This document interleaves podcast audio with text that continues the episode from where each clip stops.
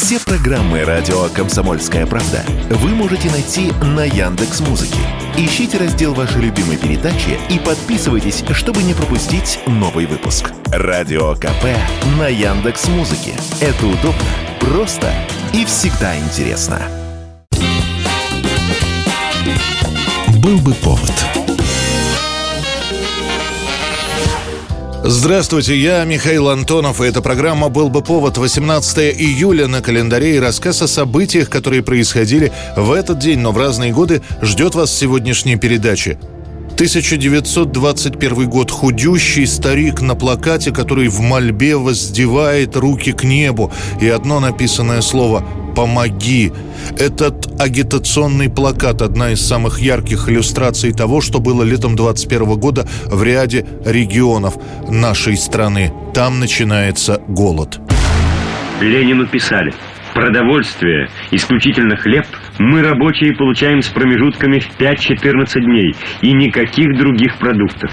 Общее собрание постановило просить вас, товарищ Ленин, содействовать улучшению нашего положения. Мы не просим невозможного, но только чтобы иметь силы работать. Скопилось все, и продразверстка изъятие зерна у населения, и то, что гражданская война привела к тому, что некому стало поля сеять и убирать, а те крестьяне, что остались, выращивали хлеб в малых объемах на прокорм своей семьи, и не более. К тому же наступившее лето 21-го оказалось самым засушливым из всех. В Костромской, Пензенской, Самарской, Царицынской губерниях почти полностью выгорают озимы, на кубанские посевы обрушиваются обрушивается саранча. В Приволжье самая сложная ситуация. Население там питается травой и листьями с примесью муки. В Татарии одной только травой. Есть случаи голодных смертей, зафиксировано несколько случаев людоедства. Слухи о страшном голоде сначала единичные, после все больше и больше доходят до Москвы. Миш, пошел бы ты Травы нарвал. Суп, что ли, сварить? Решено ситуацию не замалчивать, рассказать о ней, призвать граждан помочь голодающему по Волжью. После ряда газетных публикаций создаются специальные фонды, туда собираются деньги, на них закупается хлеб. Однако этого мало. К декабрю 21-го будет принято решение об изъятии церковных ценностей. Часть собранных денег также пойдет на закупку зерна. Сколько людей погибнет от голода в 21-22 годах, так никто точно и не знает. Никаких подсчетов не велось, но по самым скромным оценкам население таких крупных голодающих областей, как Поволжье, Южная Украина, Приуралье население сократится примерно на 30%. 1944 год, 18 июля. Война еще продолжается, но уже понятно, что теперь она будет идти уже не на нашей, а на их территории. А разрушенную страну надо отстраивать заново. Именно в этот день выходит постановление о восстановлении шахт Донбасса. Три недели простаивает такая лава, а комбайн еще не сдвинулся с места. И вы думаете, я не знаю, сколько из-за меня не додано угля? План не выполнен. Ну, о плане пусть это у нас голова болит. А вы о машине думаете? Да не я виноват. Вот одно решишь, другое является. Нет, виноваты. Вы посмотрите, до чего вы себя довели. Нервничаете, по целым суткам не выходите из шахты. И себя замучили людей. Донбасс в Великую Отечественную был оккупирован, и немцы планировали выжить из штолен и шахт все, что было возможно. Но их успехи оказались довольно скромными. Во-первых, большая часть шахт была затоплена Красной Армией при отступлении с этой территории. Попытки немецких специалистов откачивать воду терпели постоянные неудачи. Во-вторых, большое количество инженерной документации было либо спрятано, либо просто уничтожено. Головную боль доставляли партизаны, которые постоянно совершали совершали диверсии на угольных объектах и терроризировали оккупационные власти. Уходя с Донбасса, немцы отомстили. Они подожгли шахты и взорвали их. И когда в уже освобожденном городе почитали убытки, ужаснулись. 324 шахты основного шахтного фонда и 31 шахта-новостройка полностью уничтожены. Это была просто выжженная земля. И вот теперь приказ угольную промышленность на Донбассе восстановить. Именно с этого момента туда, на Донбасс, из эвакуации начинаются целыми поездами прибывать инженеры и строители. Понятно, что в условиях военного времени невозможно было воссоздать всю отрасль в довоенных гражданских объемах и масштабах. Последние шахты на Донбассе осушат только в 1947 году, а полное восстановление промышленности завершится к 49-му. Итак, други мои, поздравляю я вас с нашим днем шахтерства!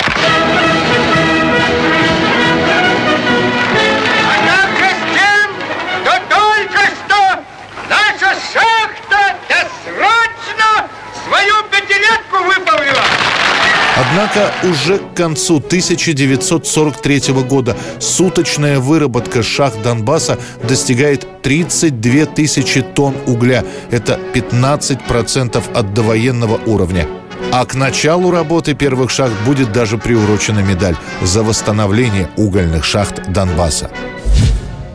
1954 год, 18 июля, спустя 11 лет после одной школьной реформы, признается, раздельное обучение мальчиков и девочек в среднеобразовательной школе не показало каких-либо серьезных результатов. В этот день, в 54-м, принимается решение вернуться к совместному обучению.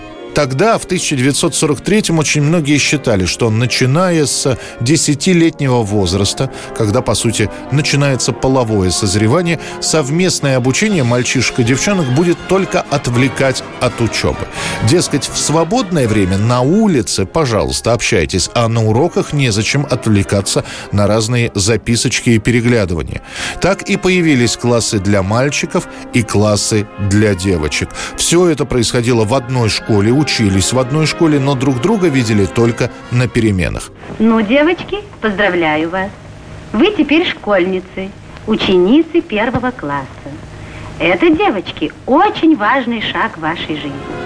Однако вскоре выясняется, что никакого существенного прогресса в успеваемости не происходит. А вот затрат на такое обучение стало больше. Один и тот же урок читался два раза для мальчишек и для девчонок. В итоге получалось, что педагог работает чуть ли не двойную смену. И вот почти через десятилетие совместное обучение, которое существует и до сих пор, восстановлено в полном объеме.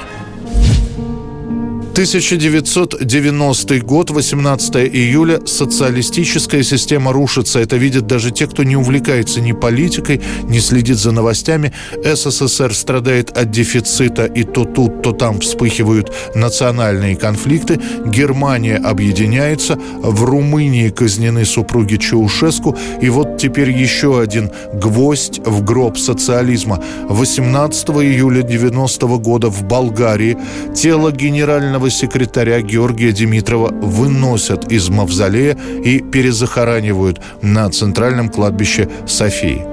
Димитров умер в конце 40-х годов в московской клинике от цирроза печени. Ну а дальше, как писали болгарские газеты, миллионы простых жителей Болгарии выразили просьбу сохранить тело болгарского вождя. На площади Александра I в Софии спешно сооружают саркофаг, это будет также мавзолеем называться, а в Москве тело Димитрова бальзамируют. И Съветът на министрите на Съюза на съветските социалистически републики с дълбоко прискърбие съобщават, че на 2 юли почина един от най-големите деятели на международното работническо движение, нашия другар и брат Георги Михайлов Димитров. Это будет одна из достопримечательностей советской Болгарии – мавзолей Георгия Димитрова. Однако в самом начале 90-х в Центральном комитете неожиданно появляется письмо пасынка Георгия, Бойко Димитрова, который просит, чтобы тело его отчима было перезахоронено на кладбище.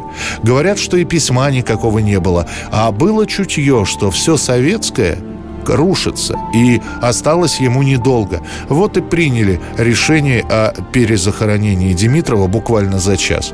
Жителям Болгарии об этом сообщат уже постфактум, опасаясь возмущений, которых, кстати говоря, и не было. А еще через 7 лет с центральной площади решат убрать и мавзолей. Правда, полностью взорвать его удастся лишь с пятой попытки. Мавзолеят на Георги Димитров устоя на две детонации. В 14 часа и 37 минути днес беше направен първият на успешен опит да бъде взривен.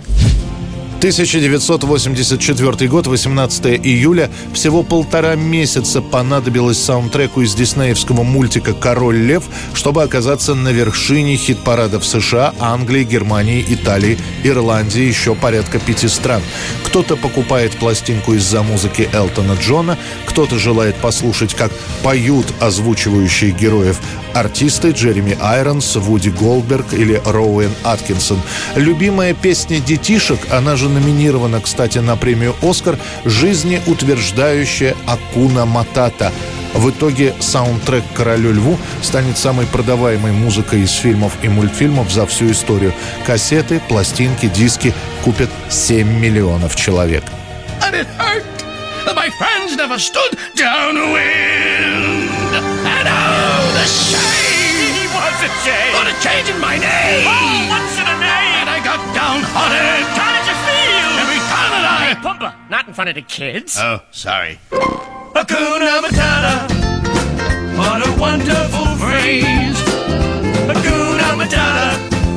Ain't no passing craze.